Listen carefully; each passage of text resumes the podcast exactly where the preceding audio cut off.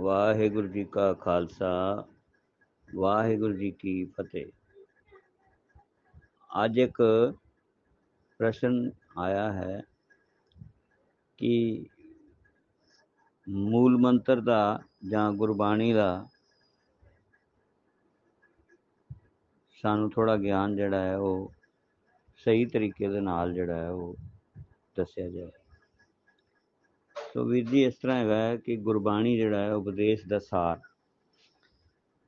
ਉਹ ਸਭ ਤੋਂ ਪਹਿਲਾਂ ਤਾਂ ਦੇਖਣ ਵਾਲੀ ਗੱਲ ਇਹ ਹੈ ਕਿ ਅਸੀਂ ਪਹਿਲਾਂ ਗੁਰਬਾਣੀ ਦੇ ਸਾਰ, ਉਪਦੇਸ਼ ਦੀ ਸਮਝ, ਮੂਲ ਮੰਤਰ ਦੀ ਗੁਰਮਤ ਵਿਆਖਿਆ ਤੋਂ ਸ਼ੁਰੂ ਕਰਾਂਗੇ। ਔਰ ਸਾਨੂੰ ਮੂਲ ਮੰਤਰ ਦੀ ਗੁਰਮਤ ਵਿਆਖਿਆ ਸੁਣਨ ਤੋਂ ਬਾਅਦ ਹੀ ਕੁਝ ਸਮਝ ਪੈ ਸਕਦੀ ਹੈ। ਮੂਲ ਮੰਤਰ ਗੁਰਬਾਣੀ ਦਾ ਸਾਰ ਹੈ। ਆਪਾਂ ਇਹ ਜ਼ਿਆਦਾਤਰ ਸਾਰੇ ਹੀ ਜਾਣਦੇ ਹਾਂ। ਉਸ ਤੋਂ ਬਾਅਦ ਗੁਰਬਾਣੀ ਗੁਰੂ ਤੋਂ ਵੇਦ ਬਾਣੀ ਦੀ ਵਿਚਾਰ ਸਮਝਾਂਗੇ। ਵੇਦ ਬਾਣੀ ਆਪਣੇ ਆਪ ਨੂੰ ਸੱਚ ਕਹਿੰਦੀ ਹੈ। ਗੁਰਮਤ ਵੇਦ ਬਾਣੀ ਦੇ ਵਿਚਾਰਾਂ ਦਾ ਪੁਰਜੋਰ ਖੰਡਨ ਕਰਦੀ ਹੈ। ਇਸ ਗੱਲ ਦਾ ਬੜਾ ਧਿਆਨ ਰੱਖਣ ਦੀ ਲੋੜ ਹੈ ਕਿ ਗੁਰਬਾਣੀ ਗੁਰੂ ਤੇ ਵੇਦ ਬਾਣੀ ਦੀ ਵਿਚਾਰ ਸਮਝਾਂਗੇ। ਕਿਸ ਤਰ੍ਹਾਂ? ਕਿ ਵੇਦ ਬਾਣੀ ਆਪਣੇ ਆਪ ਨੂੰ ਸੱਚ ਕਹਿੰਦੀ ਹੈ, ਪਰ ਗੁਰਮਤ ਵੇਦ ਬਾਣੀ ਦੇ ਵਿਚਾਰਾਂ ਦਾ ਪੁਰਜੋਰ ਖੰਡਨ ਕਰਦੀ ਹੈ। ਸਭ ਤੋਂ ਪਹਿਲਾਂ ਇਹ ਗੱਲ ਸਮਝਣ ਦੀ ਜ਼ਰੂਰਤ ਹੈ। ਕਵੀਆਂ ਦੀਆਂ, ਬਹੁਤ ਸਾਰੇ ਕਵੀਆਂ ਦੀਆਂ ਰਚਨਾਵਾਂ ਵੇਦ ਬਾਣੀ ਦੇ ਆਧਾਰ ਤੇ ਹੋ ਸਕਦੀਆਂ ਹਨ। ਕੁਝ ਕਵੀ ਗੁਰੂ ਗੋਬਿੰਦ ਸਿੰਘ ਜੀ ਮਹਾਰਾਜ ਦੇ ਦਰਬਾਰ ਵਿੱਚ ਵੀ ਸਨ। ਉਹ ਸਿੱਖ ਗੁਰੂਆਂ ਨੂੰ ਤੇ ਮੰਨਦੇ ਸਨ। ਗੁਰੂ ਜੀ ਦੇ ਦਰਬਾਰ ਵਿੱਚ ਹੁੰਦਿਆਂ ਵੀ ਕੁਝ ਕਵੀ ਗੁਰੂ ਜੀ ਦੇ ਸਿੱਖ ਨਹੀਂ ਬਣ ਪਾਏ। ਉਹ ਵੇਦਾਂ ਸ਼ਾਸਤਰਾਂ, ਸਿਮਰਤੀਆਂ ਨੂੰ ਸਤ ਮੰਨਦੇ ਰਹੇ। ਉਹਨਾਂ ਦੀਆਂ ਕਵਿਤਾਵਾਂ ਗੁਰਮਤ ਤੇ ਵੇਦਕ ਉਪਦੇਸ਼ ਦਾ ਮਿਲ ਗੋਬਾ ਹੋ ਗਈਆਂ। ਜੋ ਰਚਨਾਵਾਂ ਗੁਰਸਿੱਖ ਕਵੀਆਂ ਦੀਆਂ ਹੋਣਗੀਆਂ, ਉਹ ਵੀ ਬ੍ਰਹਮ ਦੀ ਬਾਣੀ ਦੇ ਤੂਲ ਨਹੀਂ ਹਨ। ਉਹ ਵੀ ਕੱਚੀ ਬਾਣੀ ਗਿਣੀ ਗਈ ਹੈ। ਤੇ ਸਭ ਤੋਂ ਪਹਿਲਾਂ ਤੇ ਸਾਨੂੰ ਜਿਹੜਾ ਹੈ ਨਾ, ਮੂਲ ਮੰਤਰ ਤੋਂ ਅਸੀਂ ਸ਼ੁਰੂ ਕਰਦੇ ਹਾਂ। ਅੱਜ ਦਾ ਜਿਹੜਾ ਵਿਸ਼ੇ ਹੈ, ਉਹ ਜਿਹੜਾ ਮੂਲ ਮੰਤਰ ਦੇ ਵਿੱਚ ਇੱਕ, ਜਿਹਨੂੰ ਏਕਾ ਕਿਹਾ ਹੈ ਜਾਂ ਏਕੰਕਾਰ ਕਿਹਾ ਹੈ, ਇਸ ਤੋਂ ਸ਼ੁਰੂ ਕਰਾਂਗੇ। ਤੇ ਅੱਜ ਦਾ ਟੌਪਿਕ ਜਿਹੜਾ ਹੈ, ਉਹ ਇਹਦੇ ਉੱਤੇ ਹੀ ਕਾਫੀ ਲੰਮਾ ਹੋ ਜਾਣ ਦਾ ਖਦਸ਼ਾ ਹੈ। ਇਸ ਕਰਕੇ ਅੱਜ ਏਕੇ ਦੇ ਉੱਤੇ ਹੀ ਵਿਚਾਰ ਕਰਨਾ ਸ਼ੁਰੂ ਕਰਦੇ ਹਾਂ। ਗੁਰਬਾਣੀ ਇੱਕ ਨੂੰ ਇੱਕ ਏਕਾ ਏਕੰਕਾਰ ਕਹਿੰਦੀ ਹੈ। ਇੱਕ ਏਕਾ ਏਕੰਕਾਰ ਵਾਹਿਗੁਰੂ ਹੈ। ਮੂਲ ਮੰਤਰ ਵਿੱਚ ਗੁਰੂ ਗ੍ਰੰਥ ਸਾਹਿਬ ਦੀ ਬਾਣੀ ਦਾ ਸਾਰ ਉਪਦੇਸ਼ ਹੈ। ਮੂਲ ਮੰਤਰ ਦਾ ਪਹਿਲਾ ਅੱਖਰ ਗਿਣਤੀ ਦਾ ਇੱਕ ਹੈ।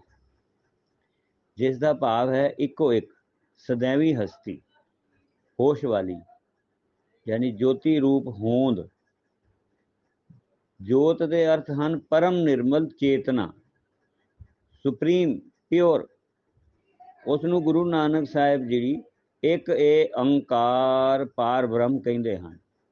ਇੱਕ ਏ ਅੰਕਾਰ ਪਾਰ ਬ੍ਰਹਮ ਰੂਪ, ਰੇਖ, ਰੰਗ ਤੋਂ ਨਿਆਰਾ ਹੈ। ਮਨ, ਬੁੱਧੀ ਦੀ ਵਿਚਾਰ ਤੋਂ ਉੱਪਰ ਸ਼ਖਸੀਅਤ ਹੈ। ਏਕਾ ਪੁਰਖ ਹੈ, ਪਰਮ ਪੁਰਖ ਹੈ। ਇੱਕ ਇਹ ਅੰਕਾਰ ਪਾਰ ਬ੍ਰਹਮ ਰਿਐਲਿਟੀ ਹੈ। ਕੋਈ ਕਾਲਪਨਿਕ ਹਸਤੀ ਨਹੀਂ। ਮਨੁੱਖ ਦੀ ਸਮਝ ਤੋਂ ਬਹੁਤ ਪਰੇ ਹੈ। ਸੁਗੜ ਸੁਜਾਨ ਗਿਆਨ ਸਰੂਪ। ਏਕਾ ਪੁਰਖ ਆਪਣੀ ਮਰਜ਼ੀ ਦਾ ਮਾਲਕ ਹੈ। ਜੋ ਪਾਉਂਦਾ ਹੈ, ਉਹ ਕਰਦਾ ਹੈ। ਉਸ ਵਿੱਚ ਹੁਕਮ ਸ਼ਕਤੀ ਹੈ। ਆਪਣੇ ਹੁਕਮ ਨਾਲ ਸਭ ਕੰਮ ਕਰਦਾ, ਹੋ ਕੇ ਕਰਦਾ ਹੈ। ਆਪਣੇ ਹੁਕਮ ਨਾਲ ਸਭ ਕੰਮ ਕਰਤਾ ਹੋ ਕੇ ਆਪ ਕਰਦਾ ਹੈ ਉਹ ਤੇ ਸਾਡੇ ਤੋਂ ਕਰਾਉਂਦਾ ਹੈ। ਸਾਡੇ ਤੋਂ ਮਤਲਬ ਜੀਵਾਂ ਤੋਂ ਕਰਾਉਂਦਾ ਹੈ। ਉਸ ਦੇ ਹੁਕਮ ਨੂੰ ਕਦੀ ਟਾਲਿਆ ਨਹੀਂ ਜਾ ਸਕਦਾ। ਜੋ ਉਹਨੇ ਲੇਖ ਲਿਖ ਦਿੱਤੇ ਆ, ਉਹ ਸਤ ਹਨ। ਨਿਰਮਲ ਜੋਤ ਸੱਤੇ ਸਰੂਪ ਹੈ। ਸਮੇਂ ਕਾਲ ਤੋਂ ਪਹਿਲਾਂ ਕਾਇਮ ਸੀ। ਹੁਣ ਵੀ ਹੈ ਤੇ ਹਮੇਸ਼ਾ ਅੱਗੇ ਨੂੰ ਵੀ ਕਾਇਮ ਰੀਅਲ ਹਸਤੀ ਰਹੇਗੀ। ਗੁਰੂ ਜੀ ਉਸ ਨੂੰ ਅਕਾਲ ਪੁਰਖ ਕਹਿੰਦੇ ਹਨ। ਉਹ ਆਪਣੀ ਮਰਜ਼ੀ ਅਨੁਸਾਰ ਹੁਕਮ ਨਾਲ ਕਾਲ ਸਮਾਂ ਟਾਈਮ ਨੂੰ ਸ਼ੁਰੂ ਕਰਦਾ ਹੈ। ਤੇ ਕਾਲ ਸਮੇਂ ਨੂੰ ਸਮਾਪਤ ਕਰ ਦਿੰਦਾ ਹੈ। ਉਹ ਸਦਾ ਆਨੰਦ ਖੇੜੇ ਵਿੱਚ ਰਹਿੰਦਾ ਹੈ। ਸਤ ਚਿਤ ਆਨੰਦ ਹੈ। ਉਸਨੇ ਆਪਣੇ ਆਪ ਨੂੰ ਆਪ ਉਪਾਇਆ ਹੈ। ਇੱਕ ਇਹ ਅੰਕਾਰ ਜੋਤ ਰੂਪ ਪਾਰ ਬ੍ਰਹਮ ਤੋਂ ਇਲਾਵਾ ਹੋਰ ਕੋਈ ਅਸਲੀਅਤ ਰਿਐਲਿਟੀ ਨਹੀਂ ਹੈ। ਸੰਸਾਰ ਤੇ ਸੰਸਾਰ ਦੇ ਜੀਵ, ਜੰਤ ਉਸ ਦਾ ਹੀ ਸਰ- ਸਰਗੁਣ ਸਰੂਪ ਹਨ। ਸੰਸਾਰ ਦੇ ਜੀਵ, ਜੰਤ ਮਨੁੱਖ ਉਸ ਦਾ ਮਾਇਆਵੀ ਵੀ ਰੂਪ ਹਨ। ਕੂੜ ਰੂਪ ਹੈ। ਇਤਨਾ ਹੀ ਸੱਚ ਹੈ ਜੈਸਾ ਕਿ ਸੁਪਨਾ। ਸੰਸਾਰ ਹੈ। ਜਿਵੇਂ ਕਿ ਇਸ ਤਰ੍ਹਾਂ, ਜਿਸ ਤਰ੍ਹਾਂ ਕਿ ਸ਼ੀਸ਼ੇ ਵਿੱਚ ਅਕਸ ਛਾਇਆ ਸੱਤ ਦਿਸਦੀ ਹੈ। ਸਾਡੀ ਜਿਹੜੀ ਸ਼ਕਲ ਹੈ, ਅਸੀਂ ਜਦੋਂ ਸ਼ੀਸ਼ੇ 'ਚ ਤੱਕਦੇ ਹਾਂ, ਤਾਂ ਸਾਨੂੰ ਅਸਲ ਹੋਣ ਦੀ ਭਰਮ ਪਾਉਂਦੀ ਹੈ। ਪਰ ਉਹ ਸੱਤ ਨਹੀਂ ਹੈ। ਉਹ ਅਸੀਂ ਆਪ ਨਹੀਂ ਹਾਂ। ਸਾਡੀ ਪਰਛਾਈ ਹੈ। ਬਸ ਇਸ ਤਰ੍ਹਾਂ ਹੀ ਸੰਸਾਰ ਜਿਹੜਾ ਹੈ ਨਾ, ਉਹ ਸਾਨੂੰ ਸੱਤ ਦਿਖਦਾ ਹੈ, ਪਰ ਸੱਚ ਨਹੀਂ ਹੈ। ਸਾਰਾ ਸੰਸਾਰ, ਜੀਵ, ਜੰਤ, ਸਪੇਸ, ਉਸਨੇ ਹੋਂ ਦਾ ਭਰਮ ਦੇ ਕੇ ਉਪਨਾ, ਉਪਾ ਦਿੱਤੇ ਹਨ। ਐਦਾ ਕਰ ਦਿੱਤੇ ਹਨ। ਮਨੁੱਖ ਨੂੰ ਹੋਂ ਮੈਂ, ਮੇਰੀ ਵਾਲੀ ਵੱਖਰੀ ਸ਼ਖਸੀਅਤ ਹੋਣ ਦਾ ਭਰਮ ਹੈ।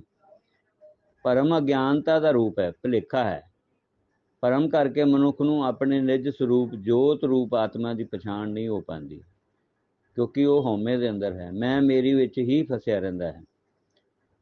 ਆਪਣੇ ਹੀ ਭਰਮ ਨੂੰ ਮਨੁੱਖ ਆਪਣੇ ਕਿਸੇ ਉਦਮ ਨਾਲ, ਗਿਆਨ ਨਾਲ, ਸਾਧਨਾ ਨਾਲ ਜਾਂ ਕਿਸੇ ਜਪ ਸਿਮਰਨ ਜਾਂ ਧਿਆਨ ਨਾਲ ਦੂਰ ਨਹੀਂ ਕਰ ਸਕਦਾ। ਜਿੰਨਾ ਮਰਜ਼ੀ ਭਾਵੇਂ ਕੋਸ਼ਿਸ਼ ਕਰ ਲੈ। ਇੱਕੋ ਇੱਕ ਅਬਿਨਾਸੀ ਹਸਤੀ, ਜੋਤ ਰੂਪ ਅਕਾਲ, ਪੁਰਖ ਦੇ ਜਪ ਅਤੇ ਸਿਫਤ ਸਲਾਹ ਦਾ ਉਪਦੇਸ਼ ਸਾਨੂੰ ਗੁਰਮਤ ਜਿਹੜੀ ਉਹ ਦਿੰਦੀ ਹੈ। ਗੁਰੂ ਕਿਰਪਾ ਦੇ ਨਾਲ ਨਦਰ ਕਰਮ ਬਖਸ਼ਿਸ਼ ਨਾਲ ਸਾਡਾ ਭਰਮ ਜਿਹੜਾ ਉਹ ਕੱਟਿਆ ਜਾਂਦਾ ਹੈ। ਸ਼ਬਦ ਗੁਰੂ, ਗੁਰਮੰਤਰ ਜਿਹੜਾ ਨਾਮ ਹੈ, ਦੇ ਜਪ ਸਿਮਰਨ ਧਿਆਨ ਬਿਨਾ ਭਰਮ ਅਗਿਆਨਤਾ ਦਾ ਪਰਦਾ ਨਹੀਂ ਹਟ ਸਕਦਾ। ਪੂਰੇ ਸਤਗੁਰ ਵਿੱਚ ਗਿਆਨ ਸਰੂਪ ਬ੍ਰਹਮ ਜੋਤ ਪ੍ਰਤੱਖ ਰੂਪ ਵਿੱਚ ਗੁਰੂ ਰੂਪ ਹੋ ਕੇ ਵਸਦੀ ਹੈ। ਪੂਰੇ ਸਤਗੁਰ ਤੇ ਪਾਰ ਬ੍ਰਹਮ ਵਿੱਚ ਕੋਈ ਵੀ ਭੇਦ ਨਹੀਂ ਰਹਿੰਦਾ। ਪੂਰੇ ਸਤਗੁਰ ਤੇ ਪਾਰ ਬ੍ਰਹਮ ਪਾਰ ਬ੍ਰਹਮ ਦੀ ਪੂਜਾ ਜਪ, ਸਿਮਰਨ, ਆਰਾਧਨਾ, ਧਿਆਨ ਦਾ ਉਪਦੇਸ਼ ਗੁਰਬਾਣੀ ਸਾਨੂੰ ਦਿੰਦੀ ਹੈ। ਇਹੀ ਇੱਕ ਤਰੀਕਾ ਹੈ, ਜਿਸ ਨਾਲ ਮਨੁੱਖ ਨੂੰ ਆਪਣੇ ਰੀਅਲ ਸੈਲਫ ਨਿਜ ਸਰੂਪ, ਜੋਤ ਰੂਪ ਦੀ ਸੂਝ ਬੂਝ ਗਿਆਨ ਹੋ ਸਕਦਾ ਹੈ। ਫਿਰ ਮਨੁੱਖ ਦੀ ਮੈਂ ਮੇਰੀ ਵਾਲੀ ਹੋਂ ਦੇ ਭਰਮ ਵਾਲੀ ਚੇਤਨਾ, ਭਰਮ ਗਵਾ ਕੇ ਬ੍ਰਹਮ ਜੋਤ ਵਿੱਚ ਅਪੇਧ ਹੋ ਸਕਦੀ ਹੈ। ਹੋ ਜਾਂਦੀ ਹੈ। ਇਹ ਪਰਮ ਪਦ ਦੀ ਅਵਸਥਾ ਹੈ। ਬ੍ਰਹਮ ਗਿਆਨੀ ਦੀ ਅਵਸਥਾ ਹੈ। ਬ੍ਰਹਮ ਗਿਆਨੀ ਤੇ ਪਾਰ ਬ੍ਰਹਮ ਵਿੱਚ ਕੋਈ ਵੀ ਭੇਦ ਬਾਕੀ ਨਹੀਂ ਰਹਿੰਦਾ। ਪੂਰਾ ਸਤਗੁਰ ਤੇ ਬ੍ਰਹਮ ਗਿਆਨੀ ਇਸ ਪਰਮ ਪਦ ਦੀ ਅਵਸਥਾ ਵਿੱਚ, ਸੰਸਾਰ ਵਿੱਚ ਵਿਚਰਦੇ ਹਨ, ਜੋ ਭਗਤ ਪੂਰੇ ਸਤਗੁਰ ਤੋਂ ਉਪਦੇਸ਼ ਲੈ ਕੇ ਨਾਮ ਧਰਮ ਦੀ ਕਮਾਈ ਕਰਕੇ ਪਰਮ ਪਦ ਨੂੰ ਪ੍ਰਾਪਤ ਹੋਏ, ਉਹਨਾਂ ਦੀ ਬਾਣੀ ਗੁਰੂ ਅਰਜਨ ਦੇਵ ਜੀ ਨੇ ਪੋਥੀ ਵਿੱਚ ਦਰਜ ਕਰਾਈ ਤੇ ਕਿਹਾ, ਪੋਥੀ ਪਰਮੇਸ਼ਰ ਦਾ ਥਾਨ। ਪੋਥੀ ਵਿੱਚ ਪਰਮੇਸ਼ਰ ਦਾ ਗਿਆਨ ਹੈ ਤੇ ਇਸ ਵਿੱਚ ਪਰਮੇਸ਼ਰ ਵਸਦਾ ਹੈ।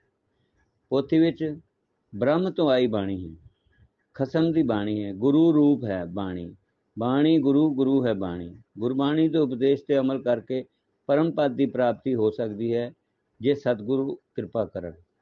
ਮਨੁੱਖ ਸਤਚਿਤ ਆਨੰਦ ਅਵਸਥਾ ਵਿੱਚ ਜੀ ਸਕਦਾ ਹੈ। ਗੁਰੂ ਨਾਨਕ ਸਾਹਿਬ ਨੇ ਉਸ ਇੱਕ ਇਹ ਓੰਕਾਰ ਜੋਤ ਸਰੂਪ ਪਾਰਬ੍ਰਹਮ ਦਾ ਜਪ ਸਿਮਰਨ ਧਿਆਨ ਦਾ ਉਪਦੇਸ਼ ਦਿੱਤਾ ਹੈ, ਜਿਸ ਦਾ ਧਿਆਨ ਧਰਾਂਗੇ, ਉਹੀ ਮਨ ਵਿੱਚ ਵਸੇਗਾ। ਤੇ ਧਿਆਨ ਕਰਨ ਵਾਲਾ ਧਿਆਨ ਤੇ ਜਿਸ ਦਾ ਧਿਆਨ ਧਰਿਆ ਹੈ, ਇੱਕ ਹੋ ਜਾਣਗੇ। ਹੋਂ ਦਾ ਭਰਮ ਗੁਰੂ ਕਿਰਪਾ ਦੇ ਨਾਲ ਕਟਿਆ ਜਾਂਦਾ ਹੈ।